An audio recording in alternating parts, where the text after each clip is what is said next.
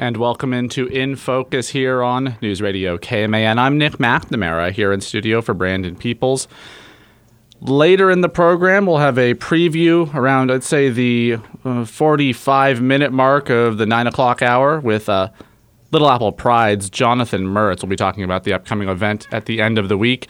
Before we get into that conversation, though, we have a good 45 minutes here with Riley County Historical Museum Director Alana Parker. Alana, thanks for coming in and, well, meeting with me on Zoom at the very least. Yes, well, good morning. Thank you so much for having us every month and being able to share about Riley County history. There is no shortage of topics to cover, and there's a lot of fun. Oh, the wind's really blowing. Just blew a chair across the deck here. Oh, no. Well, hopefully the chair's okay out there. It looks like it's okay, but it was awfully loud on this end, so sorry about that. No worries. But I didn't hear too much of it on this end, so hopefully everyone at home wasn't too perturbed by that either. Well, thank you. But again, so today, we thought we would talk about, especially with, aside from today, it's a little cool outside, but with the weather warming up in spring, being able to get outside a little bit more, we thought we'd talk about Manhattan City Park and the history surrounding that really great place to visit here in our community. So I thought we'd talk a little bit about the history there, and it has been there since the beginning of the platting of the town site of Manhattan. So we've got a lot to share on that. Yeah, it's a true focal point of the community. And I live in City Park West, so it's basically my backyard. I can just walk out of my house and I'm like a minute away from the area. So it's kind of the first thing I've seen when I first moved to Manhattan. That was like the place I was at. I would go outside and that would kind of be where I would sort of focus in when I was trying to get to know the town and understand where things exactly are. I would just kind of start there and venture out from that location. Very neat. Yes, you live close to there. Even if you don't live close to there, but to be close, you can just go over there. There's so much to do, whether it's the playground, the tennis courts, the trail around City Park. But as I said, the City Park has been there since the beginning of the platting of Manhattan. And so originally, and I did want to mention one of my favorite artifacts that we have at the museum, it's currently on exhibit, is a map that belonged to Isaac Goodnow, original settler of the town of New Boston that became Manhattan. His name is on the map, and it is an 1856 map. And right there in the middle, you see the city park laid out. Originally 45 acres. It's the same 45 acres that we have today. But I just love that. You can see that that's the foresight that they had in laying out a community, having a city park that was central in building around that. And then eventually Manhattan becoming known as the City of Trees. It was those pioneers that really made an effort to plant the trees, some of what we see today. So you look at photographs from some of the earliest ones we have, the 1860s. It is pretty barren out here in Riley County.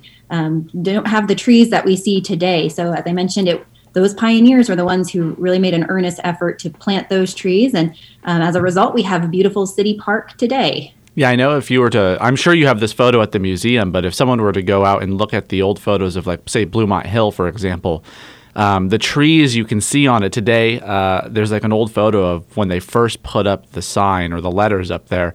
It's barren. It's a completely bare hill up there, and except for the letters at that point. No trees, none of the greenery you see up there was there. Right. Well, and even so the water basin that was up there, the first waterworks, that was from 1887. You could even see that. And now I just went up there actually a couple weeks ago with my family. And you've got to navigate those trees to get up there to that concrete slab where that water reservoir was. So, yes, those trees, those pioneers, that's what they envisioned was a landscape with trees. And, of course, many of them coming from New England. They had those trees and wanted to have the same kind of landscape or change it a little bit here. Of course, now we have those cedar trees that pop up everywhere that you kind of have to get rid of. But yeah, we just have a beautiful community. And so the city park really contributed to this idea of Manhattan being kind of a city of trees. It's hard to envision that space without the trees there. Now that we're getting into that topic, I can't envision the park without it being dotted and filled with the trees that are there today. I mean, of course, I'm a product of experiencing it in its current state, but just having the vision of what it could be is, it's kind of mind-blowing to think about how they set about creating what it is now. Right. Well, in that transformation. So initially, down in City Park was where the Riley County Fair was held. So there was actually a half-mile racetrack around half of the park that was on the north end of the park. And it was fun kind of finding some of the newspaper articles about that with the racetrack. Apparently there was some gambling going on, which was very frowned upon by some of the other residents of the city. So they had to do away with that. But that was part of the racetrack. There were two individuals in Manhattan. One owned a livery stable that had racehorses, and they did have jockeys. And we've got a really great photograph where you can see part of the racetrack, the horses lined up there, and they actually had little kind of buggies or wagons that they would pull too.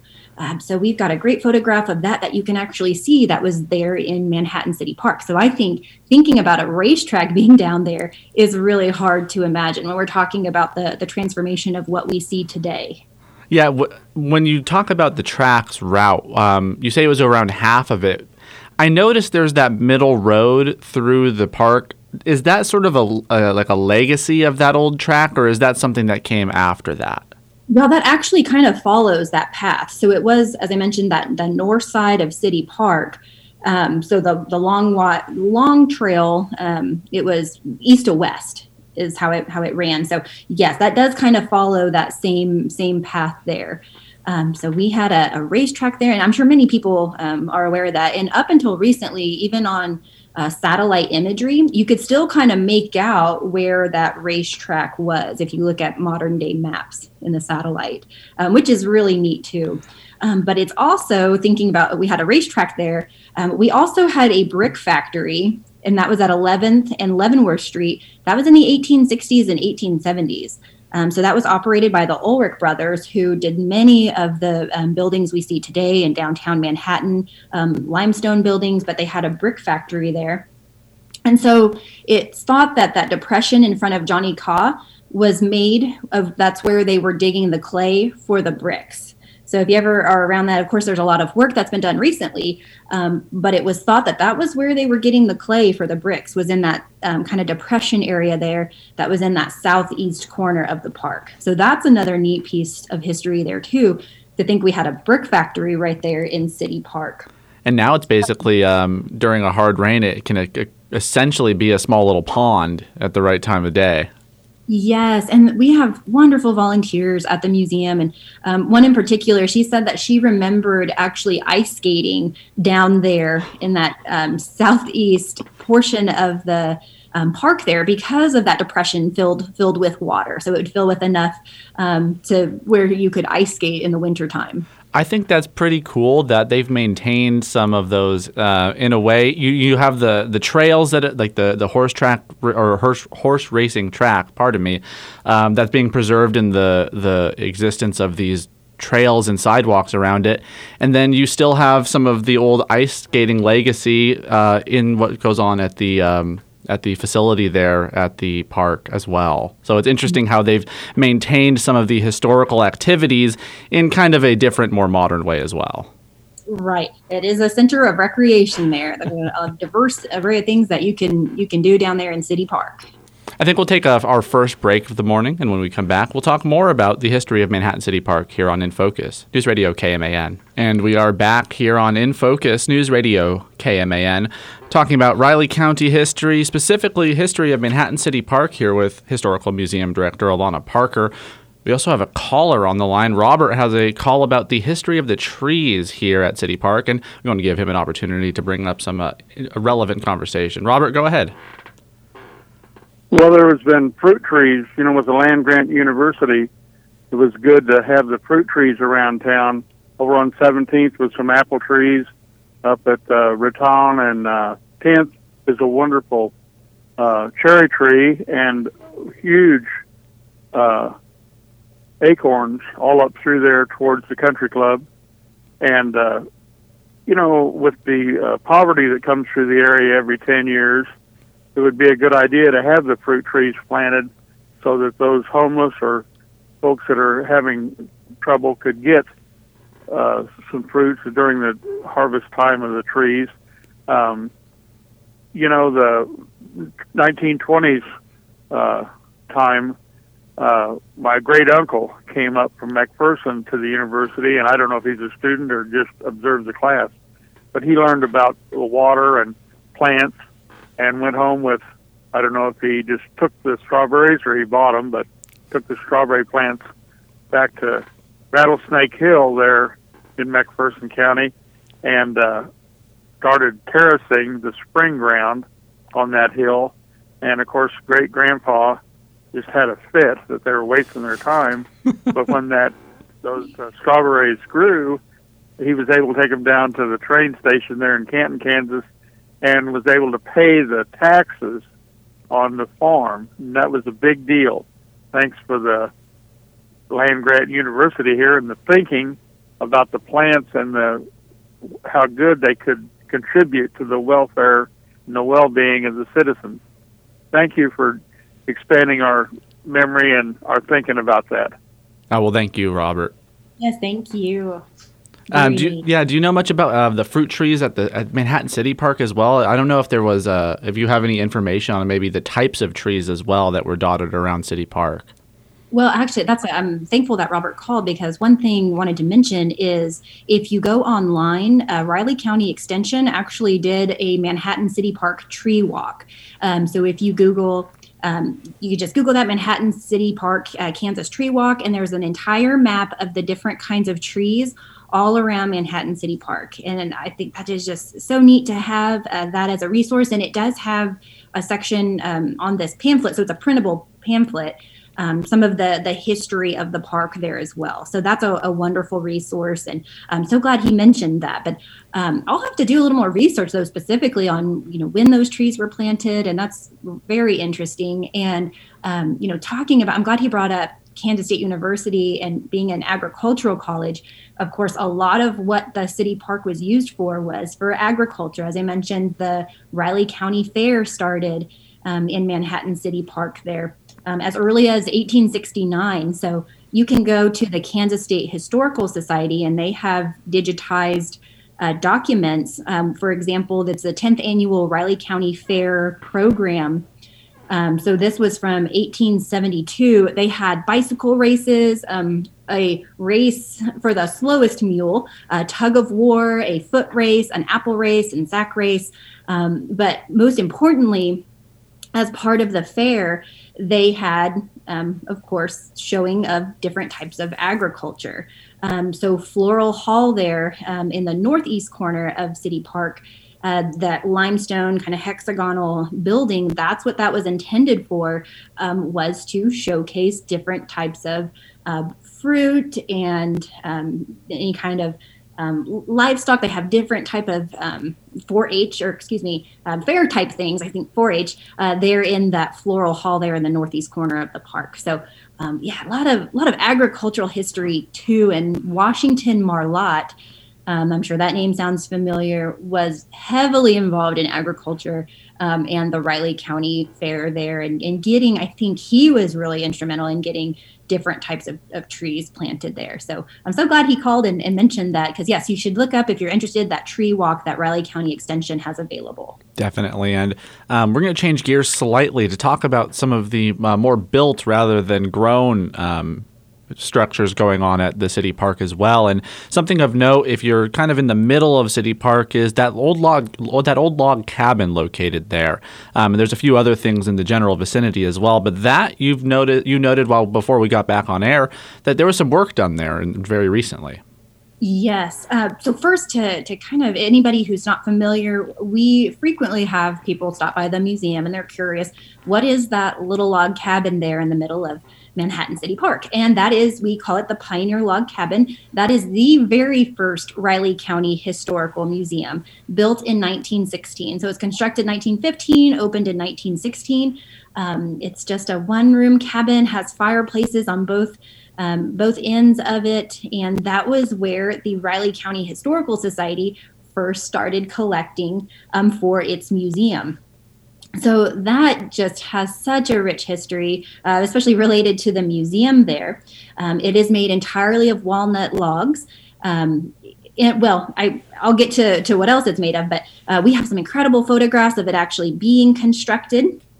It's about double the size of a typical cabin, and as I mentioned, has fireplaces at either end.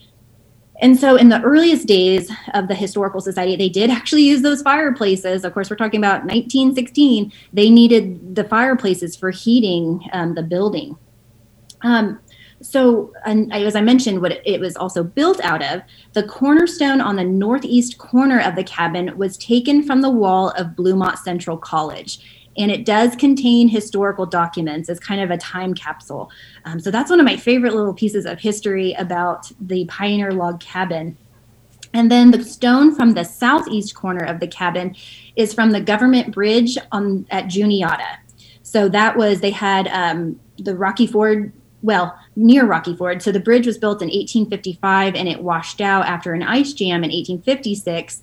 And so they were able to take a piece of the stone, and that was also used as one of the cornerstones for the cabin. And if you go, so of course, I did want to back up. The cabin is open now. It's seasonal. So it's open on Sundays from 2 to 5.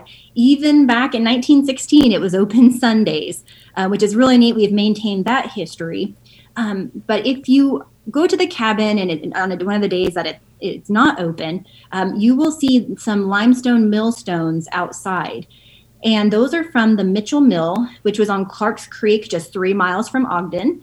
And so Mitchell County is named for William Mitchell, who was a Civil War soldier and part of the family that owned the mill.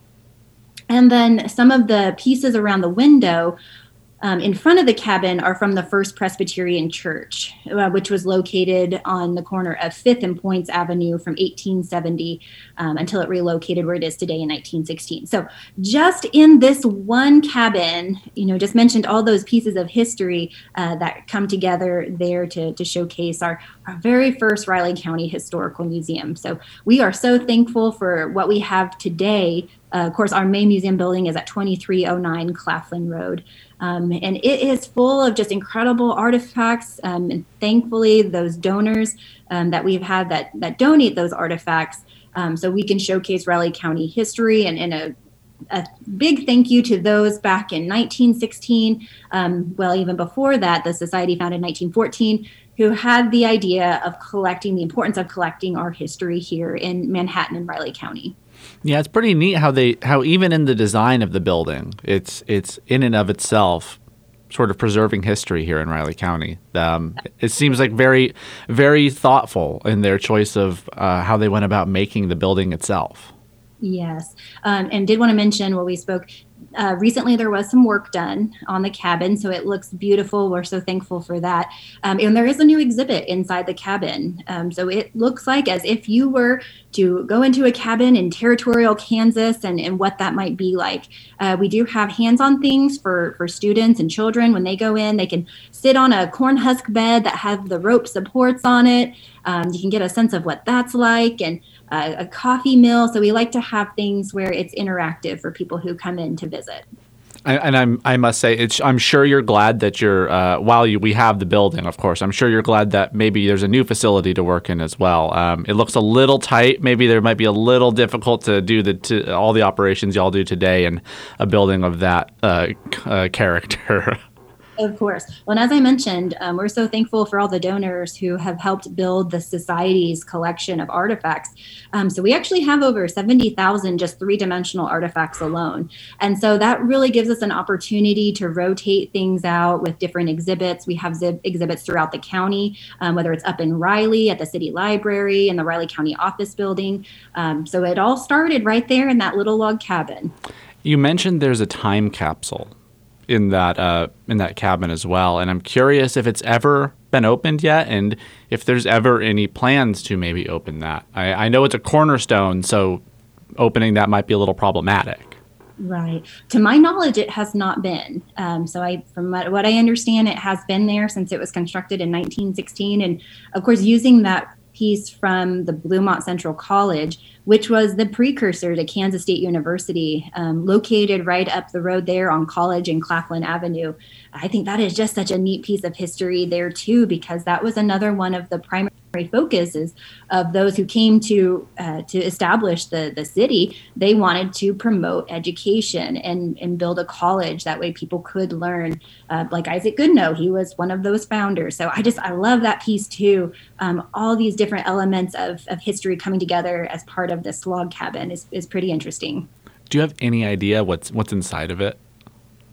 I hear it is some kind of the dedication of the Pioneer Log Cabin. Aside from that, I do not know. That is a great question. I will definitely have to research more into that, because I would be very interested to know what all is in there. But from what I have found, that it was just one of the dedication pamphlets. I know that's in there, which would obviously, that'd be an obvious thing to make sense. But yes, I will definitely have to look into that one, though. I'm very curious too. Right.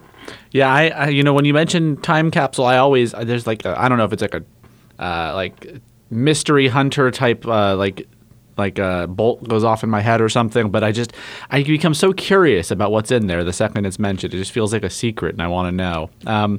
Before we go off to a break, though, there is something near the log cabin as well that I think is pretty interesting, and it's kind of an obelisk is how I generally refer to it. It's an obelisk-looking structure, but it's that Tatarax Monument right out and kind of adjacent to the log cabin. Yes, and I think the last time we spoke, we mentioned that as well, but that is, as you said, called the Tatarax Monument. And so a little bit of the history about where that originated from. So we're going way back to 1540 to 1541, when Coronado led an expedition from Mexico in search of the Golden Seven Cities of Cibola. So they reached Quivera, which was supposedly near present-day Manhattan, before they retreated back to Mexico. So the expedition was told that the land beyond Quivera was called Harahay, and the leader of its people, Chief Tattarax. So the people of Harahay were very most likely Pawnee. And then there was an archaeologist named Brower from Minnesota who explored the valleys of the Kansas and the Smoky Rivers. So this would have been around 1896 to 1898, and discovered the remains of ancient villages. And so through all this, he thought he rediscovered Quivera, and that Harahay was in the area of Riley County and other adjacent counties. So because of this, the Quivira Historical Society in 1901 put up these monuments. They're an obelisk, as you said. So there is also one in Alma, in Harrington, and Junction City. So Manhattan has the fourth one. So that is the origin story of that monument. And it was to, as I said, commemorate that search that Coronado started there in the 1540s. And we spoke about that last time. There's a really great picture of the dedication of that monument.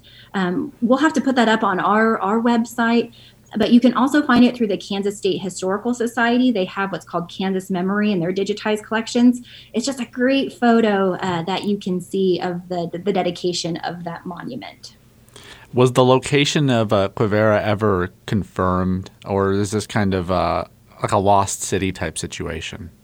To my understanding, it's a lost city kind of situation, but there might be somebody listening who knows more about that. But to my knowledge, of course, this was not really the area.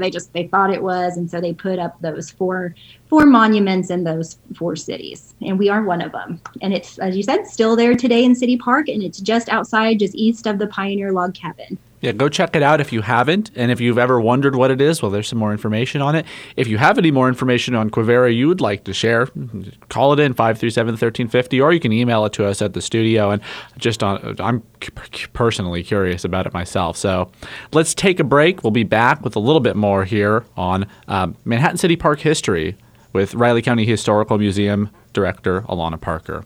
On In Focus, News Radio KMAN. And we're back here on In Focus, News Radio KMAN. Nick McNamara here, talking about Manhattan City Park history with Riley County Historical Museum Director Alana Parker. And we talked a little bit about the log cabin and the Tatarax Monument out front, but there's also something out front of the log cabin that we want to get into a little briefly here as we move into this conversation more. But it's regarding some of those, something to do with cannons. Yes, Nick, thank you. I've forgotten to mention this because it's an important piece of our history. If you've been to the Pioneer Log Cabin, you'll notice that there are two concrete bases that look like they had something on them, and they did. There are two cannon mounds that are just outside the cabin. One held a Civil War cannon, and the other had a Spanish-American War cannon, and both were installed and dedicated in 1937. So unfortunately, both were lost to the World War II. Well, I shouldn't say unfortunately, because that's obviously a important effort during World War II, but they were given to the scrap drive during World War II. But there was a community compromise that the cannon in Sunset Cemetery would be spared if the two just outside the log cabin were donated to the scrap drive there in World War II. So if you've been up to Sunset Cemetery, you'll see the Civil War cannon there. That was spared while the other two were donated, as I mentioned, to the scrap drive. One thing that we are working on at the museum, of course, if you go up to those, there's really no context. You're not sure, if you're not familiar with Manhattan history, what those are. So we are working on a project to provide some interpretation for those. Of course, it's kind of important that they, it had been mentioned maybe if we had a replica cannon there, or we're kind of working on figuring out what the best way to interpret those or that history, what that would be. But it's kind of important to show that they're no longer there because it went to an important cause with the scrap drive. So in looking at some of the newspaper articles, we can find there's one here in the Manhattan Mercury. Rally to send cannon to war. Civil War relic will be dedicated to fight against the Axis powers. A cannon used in the war to free the United States from one form of human slavery will go to war against the Axis in the struggle to free this country and the world at large from a newer and worse slavery. It is the big old cannon, believed a relic of the Civil War, that has stood guard in Sunset Cemetery for years, almost beyond a memory of living residents of Manhattan. So that's kind of interesting in looking at the newspaper article, how it covered that donation there of those cannons. So wanted to mention that piece of history. And again, it's to be able to go back and see how it was interpreted in the papers. And then, of course, now you go to the log cabin and those are no longer there. So wanted to make sure to mention that. That's an important piece of history there. I always find the framing and the way they go about telling the stories in the newspapers interesting as well. So I appreciate you reading those articles from a news person's perspective, as it gives me a look back not just on the physical history of Riley County and Manhattan, but on the journalistic history of Riley County and Manhattan, to see how people talk about things and to see the way that they these important newspaper folk would go about reporting on these things. It does provide a little bit of interesting history, not just into the physical existence of items and artifacts here in Manhattan, but also into the mental history and artifacts that are still existing in the presence of that, in the presence of those newspaper articles. Yes, and of course, and how they mentioned in talking about what it's going to fight against, and I think that yes is very important to mention as well, just how things are interpreted then and would be different today, and how journalistically how things are approached. So absolutely. And also going, it's kind of a skip away, but not that far away, especially if you look upwards. He's quite tall. Someone very prominent in the city park, of course, is Johnny Kaw.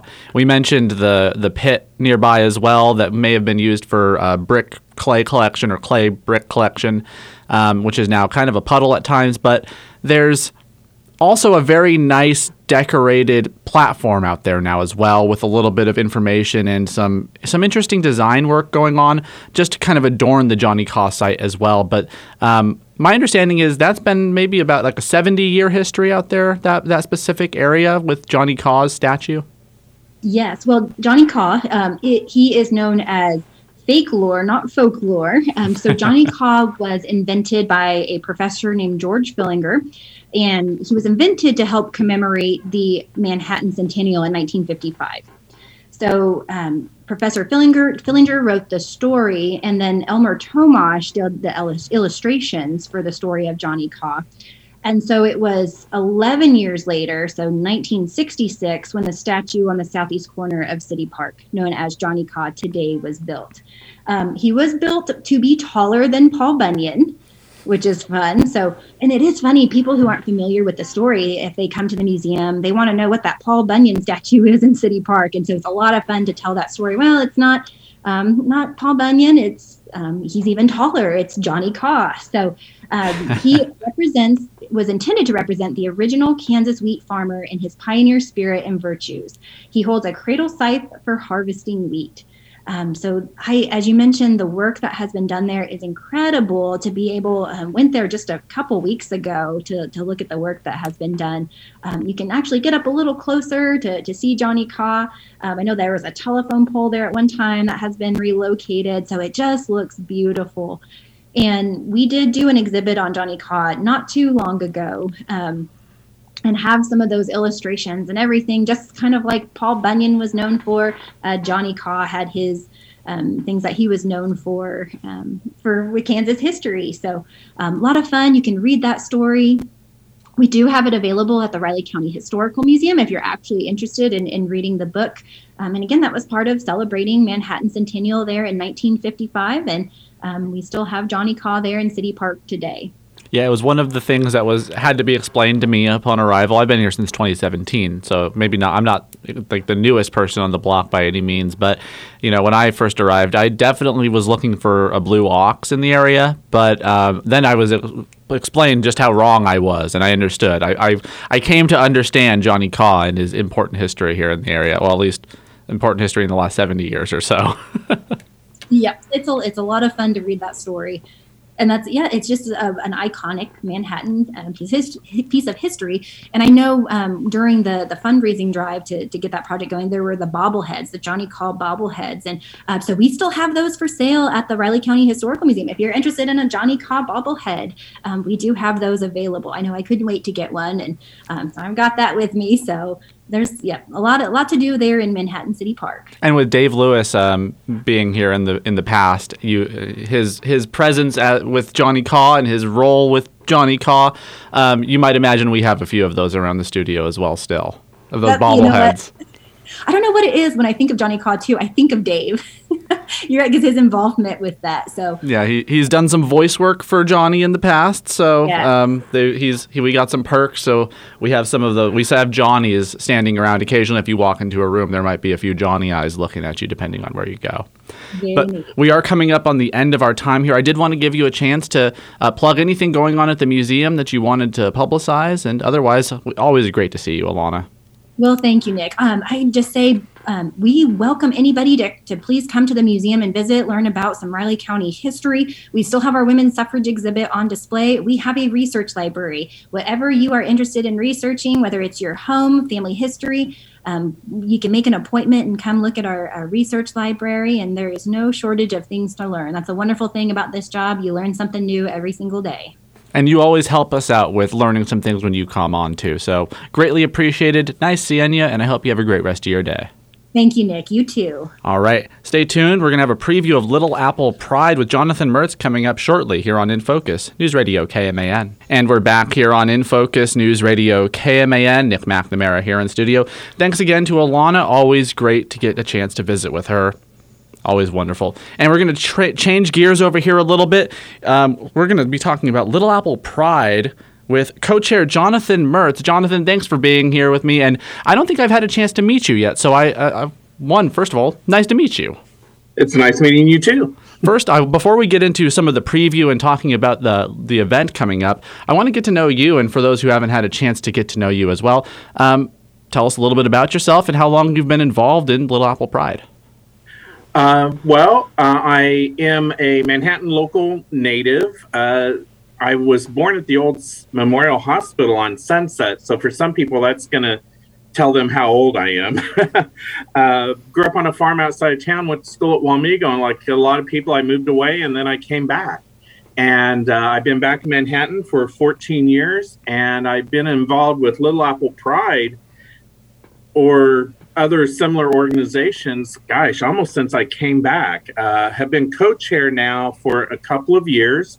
Although Pride itself, because of COVID, just when I took over, we had a big Pride scheduled and then suddenly it couldn't happen anymore. So that was my first experience actually being a chair of Pride. But now we're finally able to, we got the ball rolling and we're able to get back and have a Pride for the community. Yeah, it's unfortunate. I know a lot of events had to go by the wayside, and a lot of just in general community participation went by the wayside. So it's nice to have things coming back again. This specific event, the 2022 Little Apple Pride Parade and Festival, is coming up Saturday, April 23rd, and it starts at 11:30. This year. Yes, actually, it's the parade that starts at 11:30. And we're doing a very different route than the traditional start downtown and go up to City Park. People who want to be in the parade, we were meeting at the swimming pool parking lot at 11:30 and kicking off from there. We will basically swoop around the park, come down through Aggieville, and then back around and back into City Park. And what we encourage people to do, because a lot of people say, gosh, I'd like to march in the parade, but I'd like to watch it. What we are encouraging people to do is to stand along the parade route, cheer on the people as they go by, and then jump in at the end and walk the rest of the way to us. And we did that for the first time in 2019, and we started out with just a few people downtown. By the time we got to the park, we had several hundred people, and we'd love to see that happen again this year. And if you want to maybe participate in an official capacity, I know there were sign-ups for participating in the parade as well. Is it too late to do that? No, the vendor, you can be on a waiting list for the vendors, but frankly for the parade, if you just show up, if you're a community group or organization, you can join us. We do basically have you sign an agreement that you do support LGBTQ rights. Because we want everyone in the parade to be people who support us, and then you can just jump in the parade and show up that morning if you want. Is this the first year back since the pandemic? I wasn't around much in 2021. I took a break to do some K-State work, so I wasn't fully aware of exactly if you held an event. This is the first true Pride that we have had since the pandemic. Last year in June, we had a picnic at Blue Earth Plaza because June is traditionally around the world known as Pride Month. Manhattan's unique in that we do our Pride celebration in April. But we kind of threw together, we were like, yeah, we can do this. We kind of threw together just a picnic and had some community groups. We had over 500 people show up. We didn't know if anyone would come, but it was packed. It was really great. So we're anticipating a pretty large group this Saturday, weather permitting. And I know in 2020 there was kind of like an online photo, like collage and photo sharing that went on in lieu of an event as well. And that seemed like a really creative way to go about continuing to have a community atmosphere, but not being able to get the face time that probably would have been preferred, of course. Yeah, we basically did a FaceTime live Pride, I look at it now and it's like, oh my gosh, that was like, ugh. But we had just been canceled just a few weeks before, and this was before any of us knew about this stuff called Zoom and things like that, and so it was literally thrown together. So I'm really proud that we were able to do it, and we really got a great response, and you could really tell it was important for members of our community for that to have happened. And as we talk about the upcoming 2022 event, I imagine there's a lot of work that had to go into doing this, and tell me a little bit about all that you've had to do to make this work, and also the volunteers that you probably still may need to facilitate this upcoming Saturday. Sure. Well, we started setting up some goals last fall. We decided we were going to still have a Pride, but even then, there were a lot of questions as to whether or not it would be possible.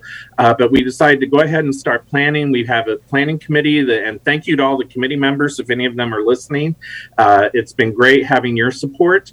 And we just started to put things together. Now, to be honest, we are out of a little practice. So if you come, I'm quite sure some things might not go as planned, but we're learning and we'll have something even bigger and better next year.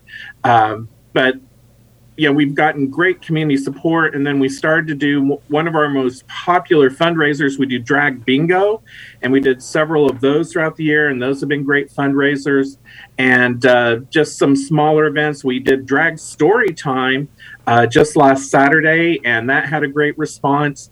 And we just did some smaller things, building community, because that's a lot of what this is about, is to build community and to create awareness. There's a lot. That's why I really appreciate being on this show, because there's a lot of people out there who are between the military and just people moving in and out of Manhattan, and the students who are looking to make a connection, who aren't aware that this exists. And so any way we can get out the word, we greatly appreciate. We are, of course, still looking for volunteers. We could use some help the day of Pride. And it might just be monitoring the crowd. It might be helping with the kids' craft. By the way, we are going to have a kids zone this year with crafts and activities for kids and animals from the Milford Nature Center. So that'll be a lot of fun. This is an all-ages event. Then we will, of course, have drag queens performing. So there's something for the adults, too.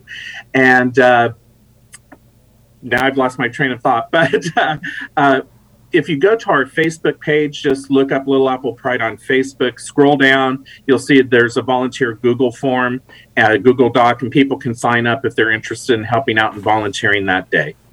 And you talk a little bit about sort of the community building atmosphere, or the interest involved in this, and also the awareness interest involved in this as well. And I'm curious, just from your perspective, maybe how community awareness and interest has changed here in the Riley County, Manhattan area over the last however many years that you've noticed. It's like a lot of places, it's a mixed bag. I'm very proud of Manhattan and Riley County. It was one of the first communities in the state to add sexual orientation and gender identity to its human rights ordinance, making it illegal within the city to discriminate to people based on their sexual orientation or gender identity. And we've been on the forefront. A lot of people are very surprised. There's a big national organization called HRC, and they do annual reports across the country, ratings of communities, and Manhattan is usually the highest rated LGBTQ friendly community in the state. I know a lot of people expect it to be, we'll just say, that town down the river, but we're doing a really great job here. And Kansas State is always recognized as being one of the most supportive campuses in the country. They're regularly on the top 10 campus index. So there are some great things happening here. Unfortunately, we have to be honest, it's not perfect. We've noticed more negative comments on our Facebook posts. I'll just say that this year about our events. And that's very disheartening. And so we really do depend upon the support of our allies and our friends to be there for us in the community, but also for us to stand up and represent ourselves. The other thing I always point out every year, sadly, there's many people who would love to come to Pride, but they're afraid to come to Pride. They're not out. They're in a situation where they don't feel safe. And so oftentimes I say that Pride is as much for them as for us, because I remember when I was in my 20s and closeted at K-State, going to campus and knowing that the LGBT group was meeting on campus, and there was no way I was going to the meeting, but just being aware of it really made me feel better at that point in my life. And so I hope we're there for those people also. Jonathan, I hate to jump in and cut you off, but that's all the time for today. NewsRadioKMAN.com for more on this event.